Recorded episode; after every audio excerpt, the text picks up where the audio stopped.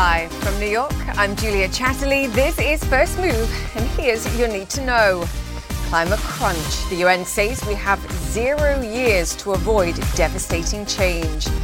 Devastating damage, meanwhile. Wildfires in Greece highlight the impact of the crisis. And passes and protests. France implements tough new vaccine rules. It's Monday. Let's make a move.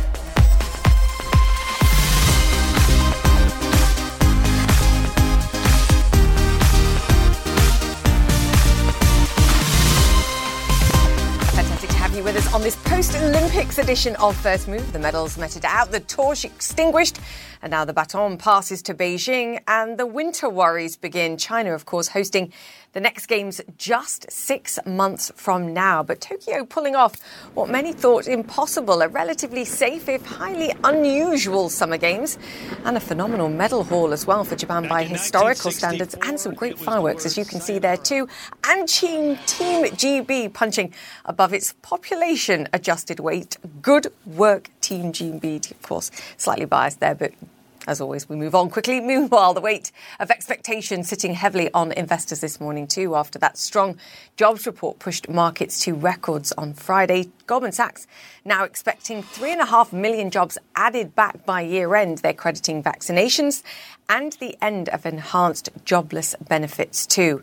Other good signs on Friday as well. Strong orders from US factories, which could be a sign that the shortage of parts is easing, and that could then relieve pricing pressures too. Good news for the Federal Reserve, if so, as it nears its crucial decision on tapering.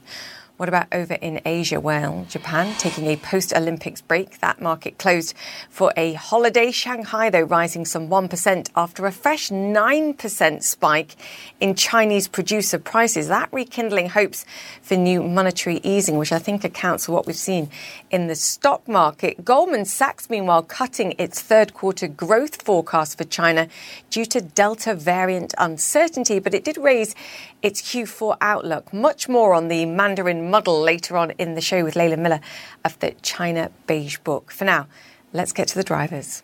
No time for delay, no room for excuses.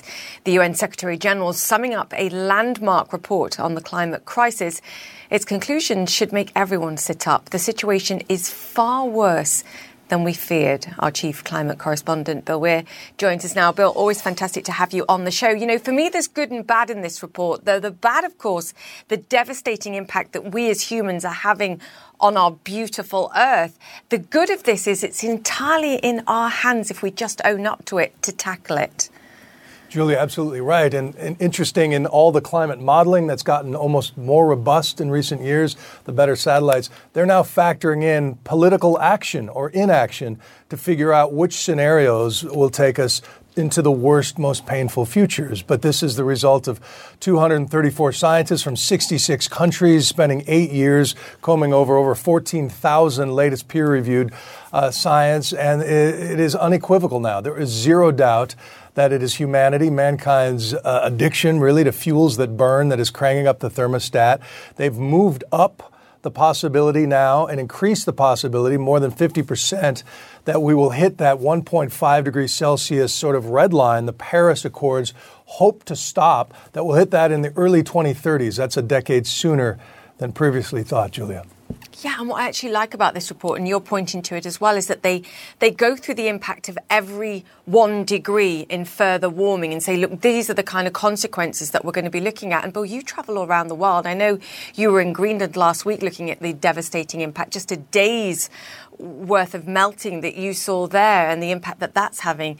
Just give us your sense of what we're seeing and whether you see people's minds changing just in light of the last year and, and both the weather that we've seen, but also what lockdown and shutdown meant in terms of regeneration for well, the environment is, too. What makes this so challenging, Julia, is it varies. There will be no sort of Pearl Harbor, no 9 11, mm. where everybody on the planet experiences the same horror at the same time. It's varied in degrees. So in Greenland, they're living in the defrost setting, which is lovely. It's easier to catch fish, make a living. Uh, there's more tourists coming, which is much worse than being on the roast or the based setting in the global south, unfortunately. But all of these things are connected. As you say, enough fresh water melted from the land in Greenland to cover the entire state of Florida in two inches of water in one day. And that, re- that melt is, is not stopping. And so part of this report says things like sea level rise are already baked in. But whether it is two meters or 22 meters depends entirely on how fast humankind can change everything about modern life and how we power these lives. Yeah, and we have to make a change now. Bill, great to have you with us. Thank you so much for that. Thank you, Julie. All right, one dramatic consequence, as Bill was describing there, extreme weather, and we're seeing it all over the world, including in Greece, where the Prime Minister has thanked the nations helping fight devastating wildfires there. You're actually looking at pictures from a Russian plane dumping water over a blaze that's ravaging Evia Island, and that's where our Eleni Giokos is. Eleni, talk to us about what you've seen and the conversations that you're having with people there.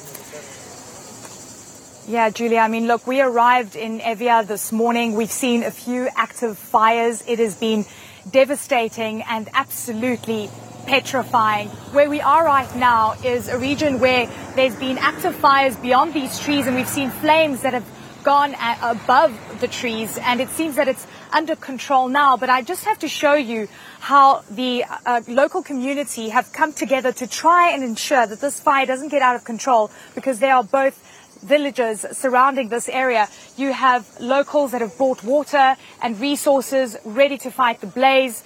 Um, and it's been unbelievable to see the assistance. Of course, you've mentioned that uh, international assistance has also arrived. 22 countries have sent resources, firefighters, uh, the likes of uh, helicopters and aircraft to try and get this blaze under control.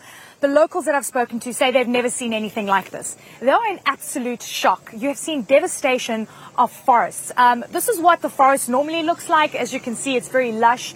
Uh, and green. 450,000 hectares, Julia, has thus far been destroyed in Evia alone. It is the second largest island in Greece in totality since the wildfires started uh, in the country.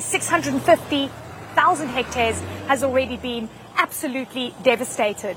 Um, this is now the seventh day of wildfires. It is completely out of kilter for this to carry on for so long. It's been compounded by extreme weather. We've seen over 45 degrees Celsius for many days. Um, and of course, that has impacted uh, the, the rate at which this has spread. One firefighter said to me that he's been working for 24 hours non-stop and he's, burnt, he's put out many fires in his life, but he's never seen anything to this extent. Here in Evia, it's almost like ground zero, zero of where the wildfires are in Greece. Um, and it's aggressive, it's intense. And Julia, let me tell you, you know, how many days do we still have to go before they can put this blaze out and under control? No one has an answer. No, and that's the all important question, Eleni. You know, it's interesting. We've had these conversations yeah. with reporters on this show all around Europe in particular over the last several weeks. And we hear the same things that the shock, the fact that people are saying, look, we've never seen anything like this. Eleni, what do they think caused this? Are they, are they making the connection between what we were just talking to, to Bill there, and I'm sure you're probably listening to that too, um, the impact of climate change and the, the consequences of extreme weather and the, the, devastating impact that we're seeing. Do they talk about that? Are they talking about Absolutely. that there? Yeah. Yeah, they, absolutely are. Look, the, the temperatures that we're experiencing in Greece and all parts of Greece is completely rare. It hasn't been felt in over 30 years. So that has been shocking in itself. And they say that absolutely climate change and the heat has something to do with this, but there have been some suspected cases of arson. Um, however, climate change here, the conversation about climate change is trumping all conversations. There is a fear that this is a, the start of something that is going to continue year in and year out. Um, and of course, you've got to have resources on the ground. And you, of course, you've also got to be prepared. There's been lack of water and getting resources to try and put out this blaze, Julia. The heat is not helping. The only good thing is that there is no wind. So it's not spreading as fast as it could. Yeah, I mean, you look for um, the sort of bright spots in it wherever you can, but we're just showing pictures actually now in Friday of, of Limni in Greece with people being evacuated too. It's, it's devastating. Eleni, thank you for bringing there, being there and uh, bringing that story to us. Eleni Giokos in Greece there. And uh, later on in the show, we'll take you to Iran too to show you further devastating consequences of the climate crisis. For now, we'll move on. Firework finale. The Summer Games in Tokyo have drawn to a close, and the Olympic flame has been doused, as we mentioned. Team USA topping the leaderboard with China set to host the 2022 Winter Olympics in second place. And now, of course, as I've mentioned, the winter worries begin, as David Culver reports. A surge of Chinese pride in Tokyo. China's athletes bringing home the second highest number of gold medals, just narrowly losing to the United States, but setting the world stage for a fierce competition in February's Winter Olympic Games in Beijing. China hoping for a show stopping repeat of 2008. That was China's ceremonial stepping out onto the world stage, hosting the Summer Olympics in Beijing and a moment many expected would lead to a further opening up of the country. The Games were a mesmerizing production, revealing China's potential to rival the West in both athletic competition and beyond. This competition is going to be one of the central challenges of, uh, of this century. But since 2008, under the ruling Communist Party and its increasingly powerful leader Xi Jinping, the People's Republic has not only seen its economy soar, but also a rapid buildup and flexing of its military and cyber might, making countries like the US increasingly uneasy. In less than six months, the Olympics are set to return to Beijing, and you can expect China to impress once again, starting with its hardware. CNN was recently invited to visit some of the Olympic venues. China building big and fast, well ahead of schedule. Look around, you got the buildings up, the branding's up inside. They're pretty much done. The only thing they're waiting on are the athletes. Dramatic backdrops for the events, with sweeping mountain views.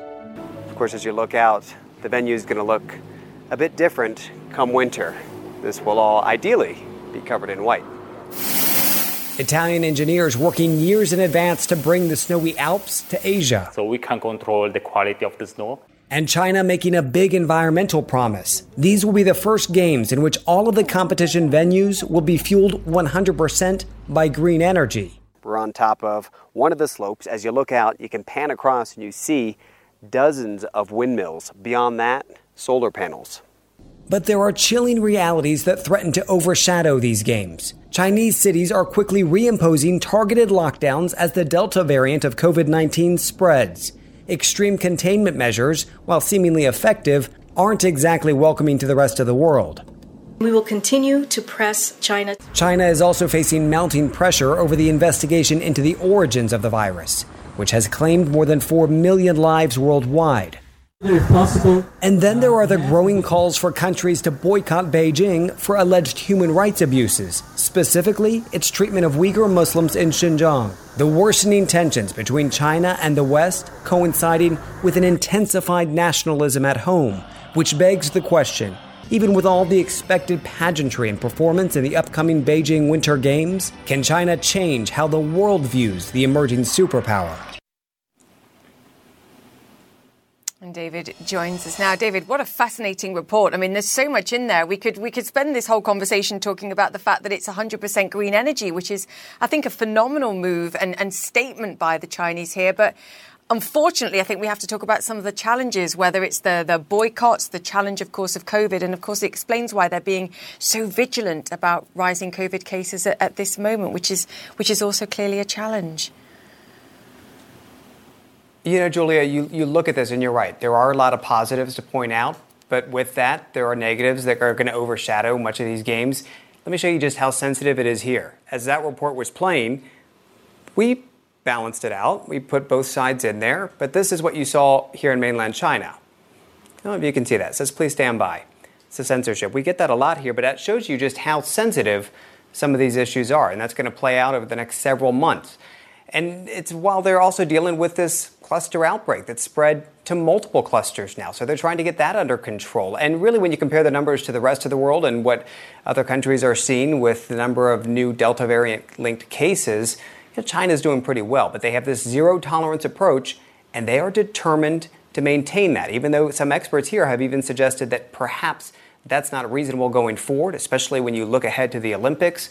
Well, that's not going over well. They're standing by that for now, and they've even, Julia, gone to the extent of removing and firing some local officials who have been over certain areas that have had cluster outbreaks. David, what you just captured there, though, was pretty fascinating. Sort of taking no risks on what the content of your report was going to look like. And as you said, it was incredibly balanced, and we discussed incredibly balanced in, in both regards. Just in light of that fact, and we know it's a frequent occurrence and it's been happening for a, a very long time, um, are there going to be spectators? Right. Invited to, to China for these Olympics from, from other nations around the world. How, how is that going to be handled? Remains to be seen. It's something that they say they're still working on. They're hoping to make this as close to a normal Olympics as possible. Mm. But in order to make that happen, it's likely that they're going to have to put folks in quarantine for a good duration. And, and, to give you an example of what they're dealing with for the Tokyo Games, the Chinese athletes who have started to come back since late July and are continuing to come back now that the Games have wrapped, they're going right to a centralized quarantine here in Beijing. They will spend 21 days there. And then at the back end of that, after multiple tests, they're able to continue on with their lives within mainland China.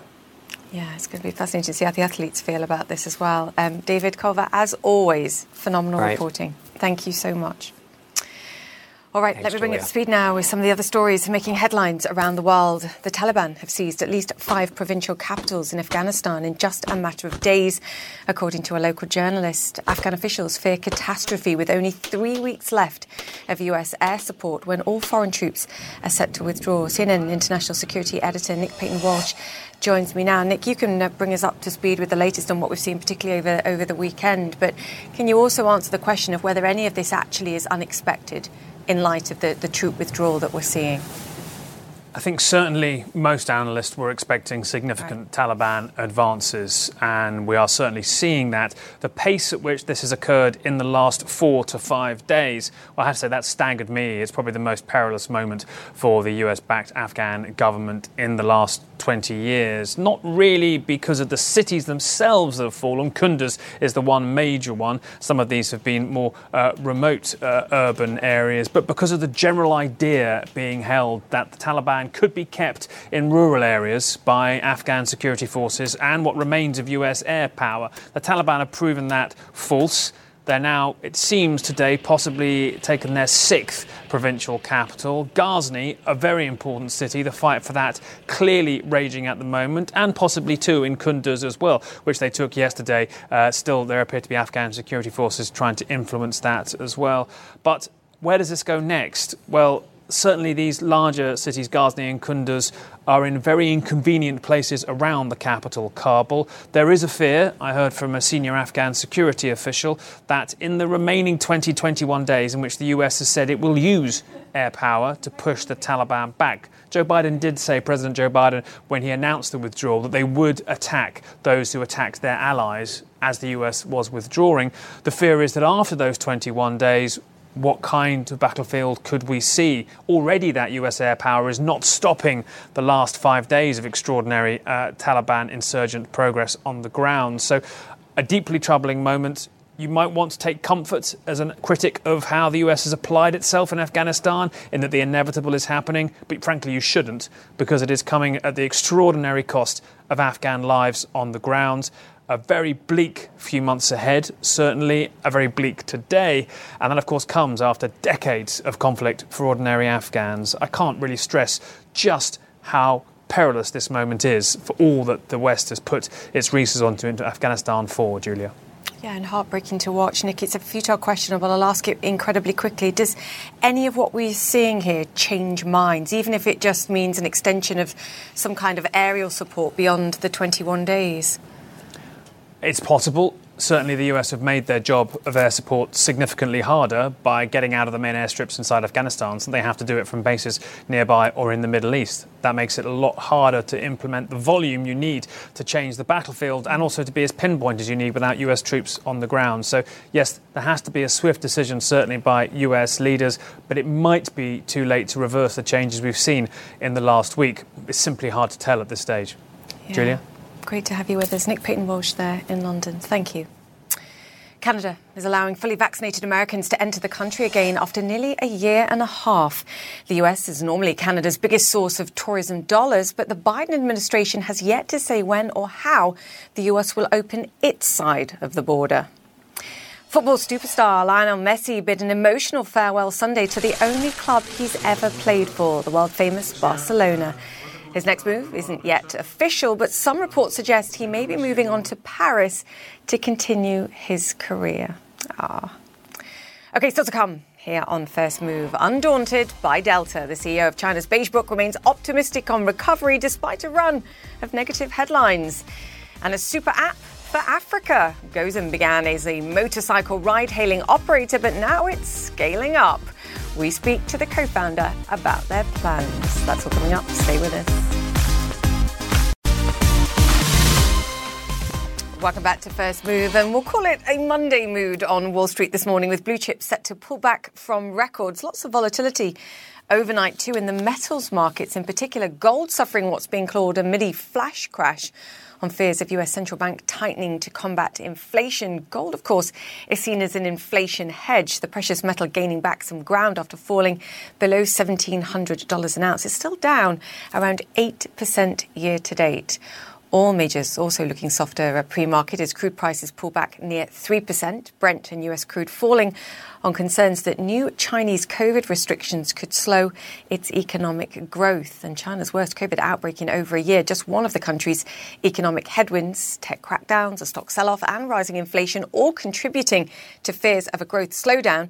In July, factory prices were up 9% compared to a year ago. But despite the headlines, the man running the largest private data collector in China says he remains optimistic about the growth outlook. And that's why he joins us now. Leland Miller is the CEO of China Beige Book. Leland, always fantastic to have you on the show too. Tell me what your data is seeing. And if you can break it down into the manufacturing sector, the services sector, and then the retail consumer, I would be very grateful. Sure. So from the beginning of the COVID recovery over a year ago, we saw industry leading services sort of treading water and, and retail, you know, consumption uh, proxy lagging way behind. And people were pretty optimistic because China emerged straight out of the coronavirus recovery pretty well. Uh, but now they turned a little, they turned more negative in recent weeks because the government uh, cut the RR, the reserve requirement ratio, and it looked like they were panicking. Something must be happening. But what we've seen in our data is that manufacturing is still doing pretty well, although it may be plateauing soon. Services actually turned up. You know, retail is, is still down a bit. So, so the economy itself, despite the fact you've got these nasty tech sector headlines, you know, you've got these, uh, you know, uh, worries over over, uh, you know, the Chinese government stimulating. Why are they doing this? The economy has looked pretty good. In July, it actually turned up from June. The big question, of course, is Delta and whether Delta is going to throw everything we're talking about off course. Okay, let's go there then. I'll come back to what you were saying about some of the data because I do think the moment we start to see China cutting reserve requirements or pushing more liquidity into the system, people go, uh oh, um, there's clearly something that they're fighting here and they're trying to support growth. Let's talk about Delta though first, because I know you have a, a Facebook tracker to try and analyse sort of what the social media community are, are telling you about what we're seeing in terms of COVID. What's your sense?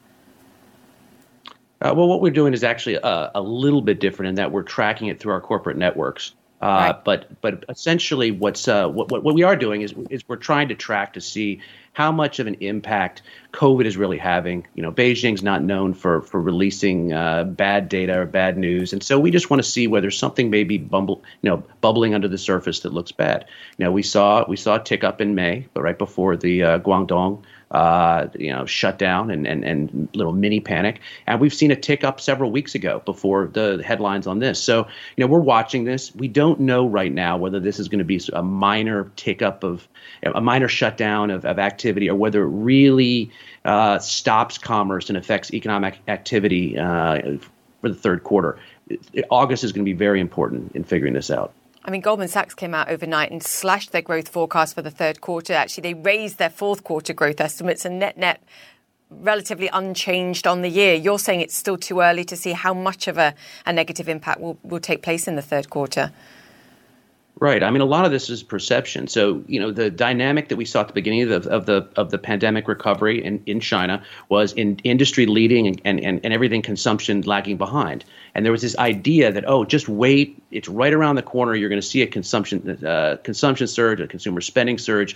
We never saw that in our data, so we were never you know bullish about that suddenly ticking up. But we have seen services recover, and we have seen manufacturing continue to do well. So when everyone got more negative after the RR cut, uh, you know, our, our, our trajectory was still pretty much the same. You're still seeing a recovery. Again, everything comes down to Delta, though. That, that'll be the tell. Yeah, the wild card here. Let's talk about the tech, crack, tech crackdown because you mentioned it. And I hear different views on, on what's actually taking place here. I speak to those in China that say for example, like the private education companies, that private education was getting prohibitively expensive and the Chinese authorities just want to add some degree of regulation to it. Then I speak to others who are saying we're seeing a, a splintering of capital markets with greater regulation actually on both sides, the US and China, preventing Chinese companies raising money in the United States for, for many reasons.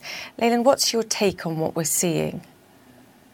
Well, they can both sort of be correct. Uh, I yeah. think what has thrown people off the most is that when there was a crackdown at Ant Financial, you could attribute that to you know Jack getting his comeuppance, or when there was something that happened to uh, to some of the bigger companies, Meituan or Tencent. Oh well, they're getting big. They they needed some antitrust pushback, and then you see Didi. Well, they flaunted the regulators. So there's always a, a, a sub drama that allows you to tell a different story. But the question is, what's the overarching theme? And I think the overarching theme is from now straight through the party congress next year. You know, what happens once every five years. It's where uh, the leadership will will solidify Xi Jinping for another five or ten or who knows how many years. They're supposed to pick successors. Very politically sensitive time. I think between now and then, there's going to be a lot of things done by the government that show that uh, sorry by the party that show that the party cares the party is there for wealth inequality it's mm. there against corruption. It's there against big business. So some of these strings are not connected to each other except on on the top line they're all pointed in one direction. That is the party is a friend of the people. And i think we're going to be seeing more of this. Does it limit the growth of some of these chinese tech startups? Because traditionally they'd come to international markets to get a wider access uh, pool of money also potentially more money as well than perhaps going to, to Hong Kong or the Shanghai star market. Does it restrict their growth in any way, or does the party solve that problem too? Well, it depends on how intense the crackdown is. I mean, if, if you're talking about what antitrust regulation is supposed to do, it's supposed to control the power of, of the big national giants so that startups have room to grow in, a, in, in an ecosystem. So, mm. theoretically, if done right, this could be good for the tech sector you know but the question is always you know how far are they going to go and is is the goal to to clip the wings of some of the bigger companies or is it or is it something bigger to show that you know societally the party is in charge not the tech companies it, the message hasn't been crafted, and I, I don't think they have a singular message yet. But that will be more uh, that will that will reflect, I think, where they're actually going on this a lot better than what we know now. Yeah, and in the meantime, for investors, buyer beware. Leland Miller, thank you so much for your insights as always. The CEO of China Beige Book there. Absolutely. The market opens next. Stay with us. Welcome back to First Move, and it's a mixed open for Wall Street after last week's across the board gains. Tech trying to regain some of the ground it lost Friday, as well as bond yields rose off the back of that strong jobs report. Warren Buffett, however, remaining cautious. Berkshire Hathaway earnings over the weekend showing the Oracle of Omaha a net seller of stocks for the third straight quarter, in fact. Major tests to await investors in the days ahead. Key readings on the US consumer and wholesale inflation. Meme madness too. Popular Reddit stock AMC, the cinema chain, gets ready to report results later today.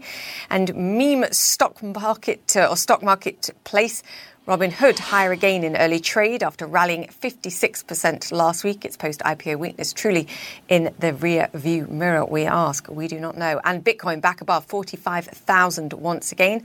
The cryptocurrency successfully testing a key technical level. Bitcoin now up more than 55% year to date. Okay, returning now to our top story today the UN's major report on the climate crisis. More than 200 scientists from 66 countries have worked on it. It cites more than 14,000 pieces of scientific research, and the picture is clear. The world is warming up far faster than we thought, and it's the first time the UN has said it's unequivocal. The crisis is entirely man made. Fred Pleitgen is showing us the dramatic impact we're having on the planet through the prism of a landmark in Iran. Here's his exclusive report. From a lush natural paradise to a dry, salty desert. Global warming is literally evaporating what once was the largest lake in the entire Middle East, Lake Urmia in Iran, the sixth largest salt lake in the world. All around Lake Urmia, you can see the impact of the global climate emergency on the communities here, on the people, their livelihoods, and of course also their future. The authorities tell us today Lake Urmia is less than half the size of what it used to be. The shrinkage is due in part to dam projects around here, but mostly due to years of severe drought as our planet gets hotter. Ahad Ahmadi was a tourist photographer on the boardwalk in what used to be the beach resort Sharaf Khaneh. Believe it or not, this photo was only taken in 1995 when tourists still flocked here, he says. People would come here for swimming and would use the mud for therapeutic purposes. They would stay here for several days, he says. The ferry boats many used to cross the lake now lay stranded on the salty crust, slowly rusting away.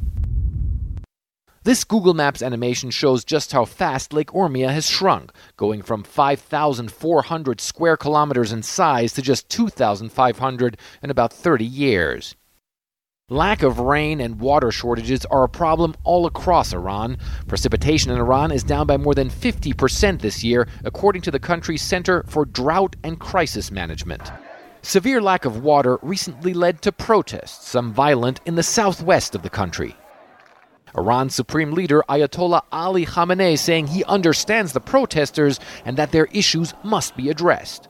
Iran's new president saying he has understood the message. The matters have been detected, and I assure the people that the solutions have been delineated, and we have benefited from the views of experts and scholars, and this will urgently be dealt with, he said. At Lake Urmia, water shortage is not the only problem. The dusty, salty ground left behind when the lake receded led to salt storms, causing eye infections and respiratory problems for people around here. The local Environmental Protection Agency planted these bushes, which they say mostly succeeded in stopping the worst effects. As the bushes grow here, they have more leaves, and the moving sand gets trapped inside, he says, so it acts as a trap which keeps the sand underneath it. Iranian authorities say they've made saving Lake Urmia a priority and that a halt to new dam projects and diverting other water sources towards the lake have at least slowed its decline. But farmer Kumars Purjebeli shows me his main concern. The water he's able to get from his well is very salty, killing off many of the buds on his tomato vines and slowly causing his walnut trees to wither. The day the soil will become unfarmable is not far away, he says. When you water the earth to a depth of 110 centimeters, it infiltrates the soil and the salt will stay there and its level increases every year. And the salt concentration in Lake Urmia is dramatically increasing as the water body shrinks.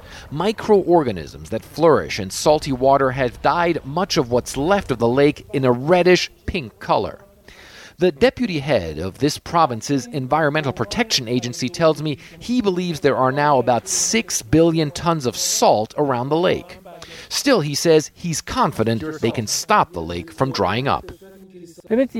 Pausing all dam construction projects has been very effective, he says, but some of the rivers that feed the lake were full of sediment, so the water didn't reach all the way to here. We've cleaned up the riverbeds to increase the water inflow. Those measures are making a big difference, the authorities say, but they are also under no illusion. What they urgently need here is more rain to stop Lake Urmia, a natural treasure of this region, from vanishing into thin and salty air. Fred Pleitgen, CNN, Urmia, Iran. It's astonishing images. Okay, coming up after the break, Gozem Going Places. What began as a simple ride hailing app is now aiming to supersize. All the details next.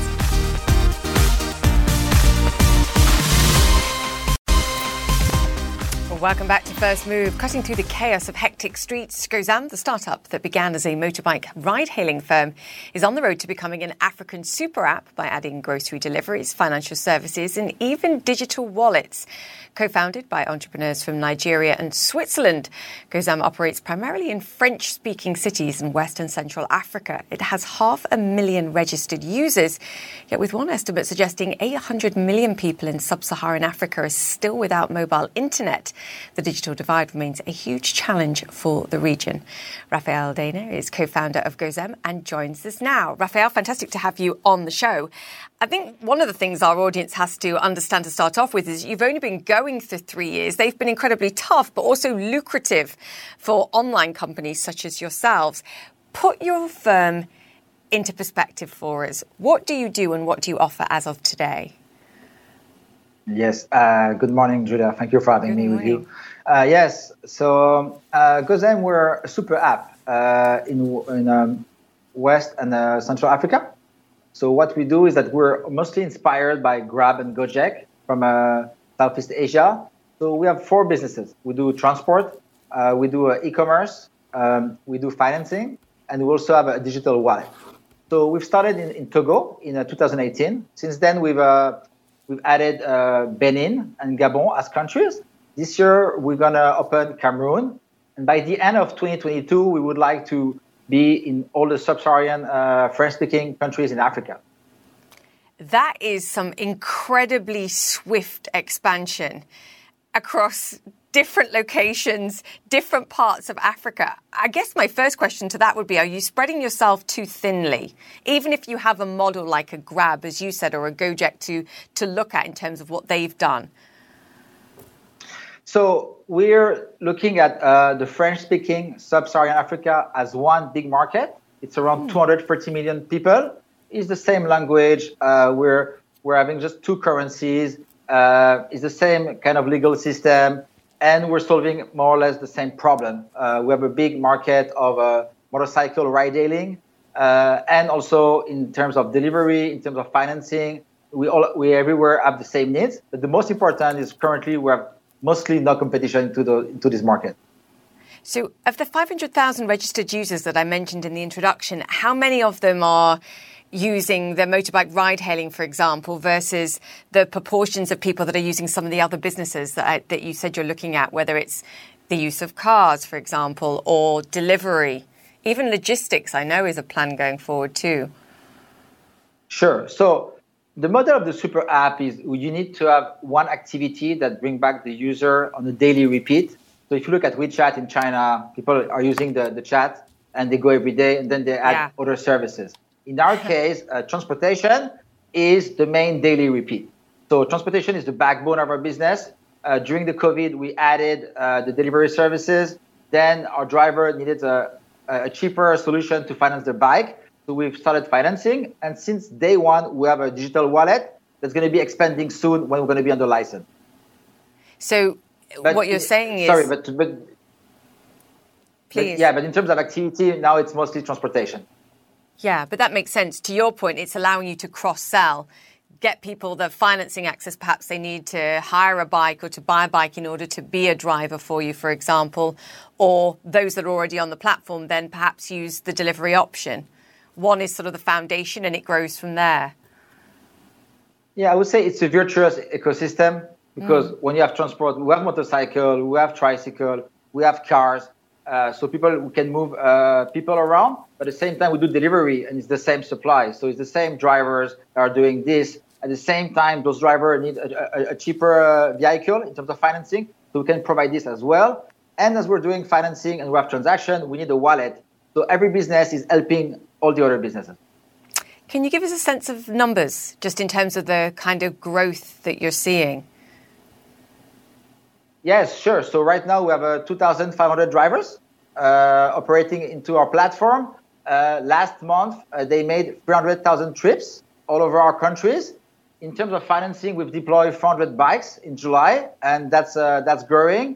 And yeah, we have 500, as you said, uh, 500,000 registered users, and we have almost like a, a million app downloads soon. And yeah, I think in terms of, of GMV, of gross merchandising value, who's the, the new real KPI into our business, we are on a 10 million US dollar uh, run rate currently. You know, it's interesting. I can see the um, the allure and the opportunity. I can tell by your accent that I, I don't believe that you were um, born on the African um, continent, but you've got a, a, a, subset of people that are increasingly tech savvy, um, optimistic and uh, innovation startup culture, I think, there. Relatively low levels of banked uh, proportion of, of the population. So, in terms of the fit here, um, I can see perhaps the allure. Is that why you chose Central and, and West Africa to, to locate the business?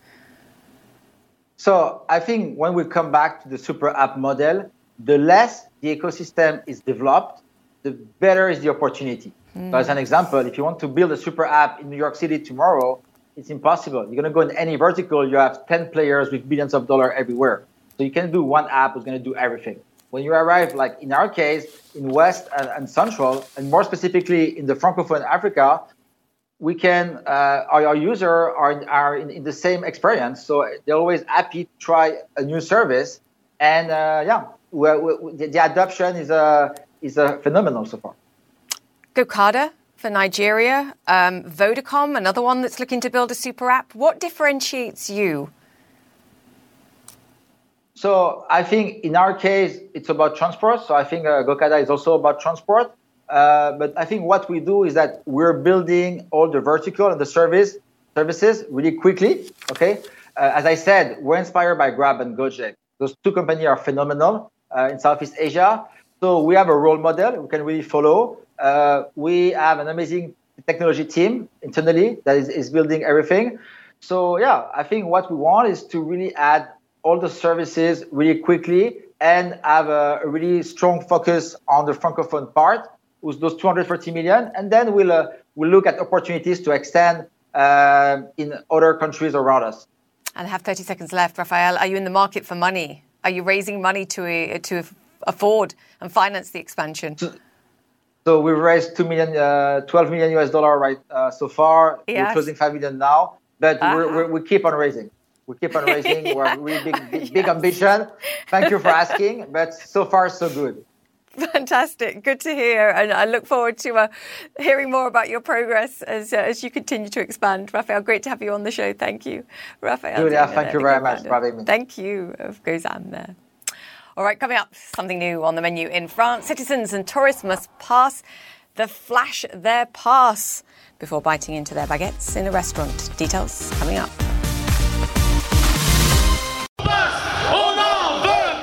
A passport protest. Thousands taking to the streets of Paris for another weekend of demonstrations. Citizens marching against a new health pass needed to get into places like restaurants, cinemas, and other public spaces. Those who cannot show proof of vaccination are not allowed to enter.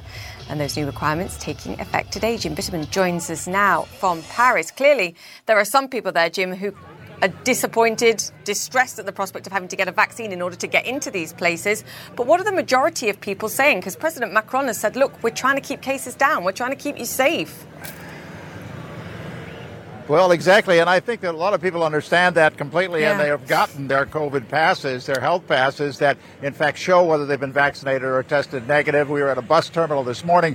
They sent out uh, notices to the passengers along with uh, uh, their tickets and basically said, you've got to have the pass, don't forget that. And so people came pretty well armed. We're at a restaurant here, and like you mentioned, in fact, restaurants, bars, and cafe, you've also got to show your pass. But one of the things interesting about this place is that they have a machine. This machine here, you put your pass on this, and it reads your pass. It reads the QR code on the pass, and that allows the uh, the personnel here not to be the people that say no. Basically, with the pass, you can uh, the machine tells the person whether or not they they can go in or not, and it's a little less. Uh, there's a little less argument uh, possible among the customers. Although the manager, we talked to her earlier, and she said they had lost some business because of this pass, but she doesn't think it's going to be too devastating over long term. Here's the way she said that people are kind of reacting to it so people can handle themselves by doing it like a proper adult. We're counting on the behavior of everyone. So, I mean, I think over long term, Julia, people are going to get used to carrying around this COVID pass, this health pass that they've got to have. Uh, and as a consequence, it won't be so bad. But right now, of course, it'll be take a little getting used to. It just started this morning. Julia? Uh, Jim, there were some fabulous outfits going on behind you. I was just distracted by some of the fashion. It's such a joy to be uh, in Paris with you there. But so what we're looking at behind you over your left shoulder is actually the scanner, which I think is actually quite fabulous. And I think um, to make things easy, it's quite interesting to hear the owner of a restaurant saying, look, we are going to lose some business, but actually people have to be adults, people have to be grown up, and, and this is the way we all stay safe. The, the potential business loss as a result exactly. of people not coming is what you seen, deal with. We've seen a few people turned away, a little disappointed. But yeah. you know, if everybody else is in this game together, I mean, it's like, uh, well, I, maybe I should have had my health pass with me. You know, uh, it's it's that kind of a thing. It's it's uh, you're you're the, the, especially with a machine like this, the onus is not on the personnel. It's it's more uh, on the the government and everyone else, and so the restaurateurs don't feel like they're turning away clients. Yeah, absolutely. And you don't want to get into a disagreement with somebody. That's what the sort of point that I was going towards with the with the scanner as well. It's you know, it's there. You're allowed in or you're not. Jim, go get your health pass. So we'll have to bring you a coffee out in the interim. Great to have you with us. Thank you so much, Jim Bittermann there in Paris. Thank you. you. That's it for the show. Stay safe. I'll see you tomorrow and Connect the World with Becky Anderson